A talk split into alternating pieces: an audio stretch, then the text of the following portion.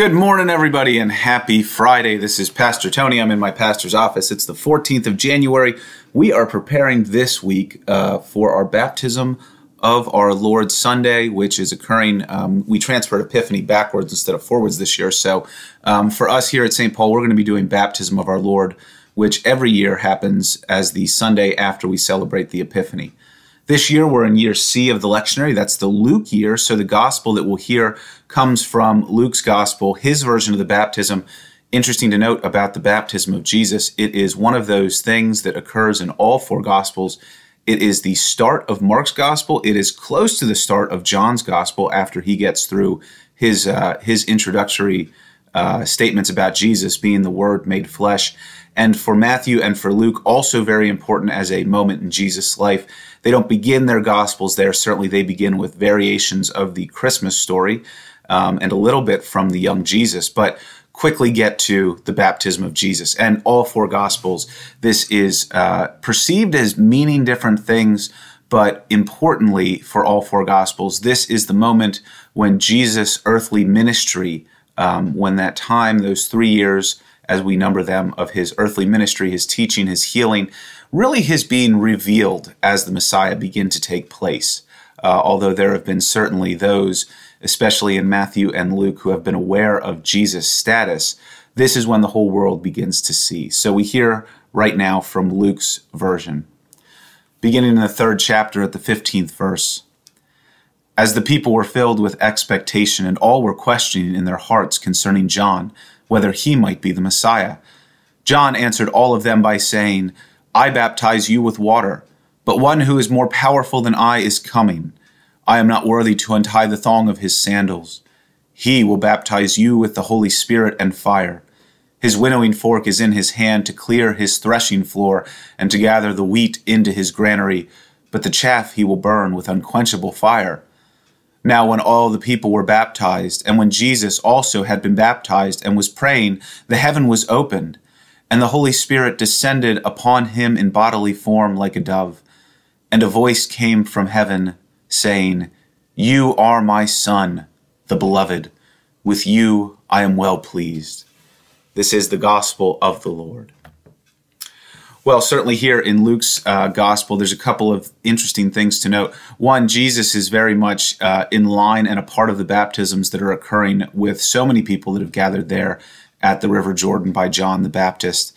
Uh, this varies a little bit from the other gospels. Uh, certainly in John, you know, there's this expectation about the Messiah, and, G- and John sort of jumping up and down when Jesus comes and saying, "He, here he is! Behold, the Lamb of God that takes away the sin of the world." Jesus is sort of a part of the baptismal party here, it would seem. Uh, within that, though, we find uh, certainly a Jesus that resembles the Jesus we will find in the Gospel of Luke, one who is uh, with everyone, one who is certainly on the side of the people and uh, truly a champion for them. We also are reminded as Jesus is baptized here, along with others in Luke's gospel, that baptism is one of those moments in the life of Jesus that is not reserved for Jesus alone, certainly, um, but is a part of our Christian journey and our Christian walk as well. It's where we begin. And just as the voice from heaven opens up and says, uh, in the words of God, that this is my Son, the beloved, with you I am well pleased, so too we believe that in our baptism we are claimed as children of God, we are recognized as children of God, and we are also commissioned through the promises we make and the promises our sponsors make over us. So, for a reflection today, as we reflect on the baptism of Jesus and on our own baptism, we hear the words from the baptismal liturgy, the promises and profession that are made. The minister will ask, I ask you to profess your faith in Christ Jesus, reject sin, and confess the faith of the church, the faith in which we baptize. Do you renounce all the forces of evil, the devil, and all his empty promises? I do. Do you believe in God the Father? I believe in God the Father Almighty, creator of heaven and earth. Do you believe in Jesus Christ, the Son of God? I believe in Jesus Christ, his only Son, our Lord he was conceived by the power of the Holy Spirit and born of the Virgin Mary. He suffered under Pontius Pilate, was crucified, died, and was buried. He descended into hell. On the third day he rose again, he ascended into heaven, and is seated at the right hand of the Father. He will come again to judge the living and the dead. Do you believe in God, the Holy Spirit? I believe in the Holy Spirit, the Holy Catholic Church, the communion of saints, the forgiveness of sins, the resurrection of the body, and the life everlasting. Amen. And after that profession ends, uh, the candidate for baptism is then baptized. And these words were not only spoken by us or, or over us as we were baptized and named and welcomed in as children of God to the church. They are also words that we repeat in one form or another in the form of the Apostles' Creed, which we find as the base for the baptism, or the Nicene Creed, which we say every Sunday.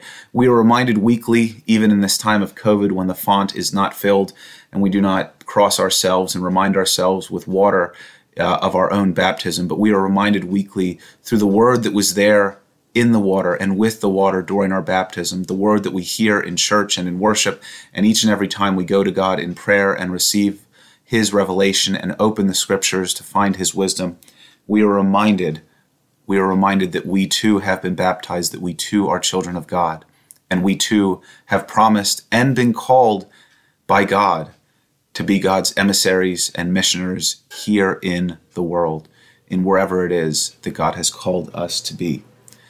So we prepare for this Sunday the baptism of our Lord. We've heard the gospel reading. We will hear it again and we will worship together. Until Sunday, when I see you next, God bless you. Have a wonderful day. Have a great start to your weekend, and I'll see you soon. Bye bye.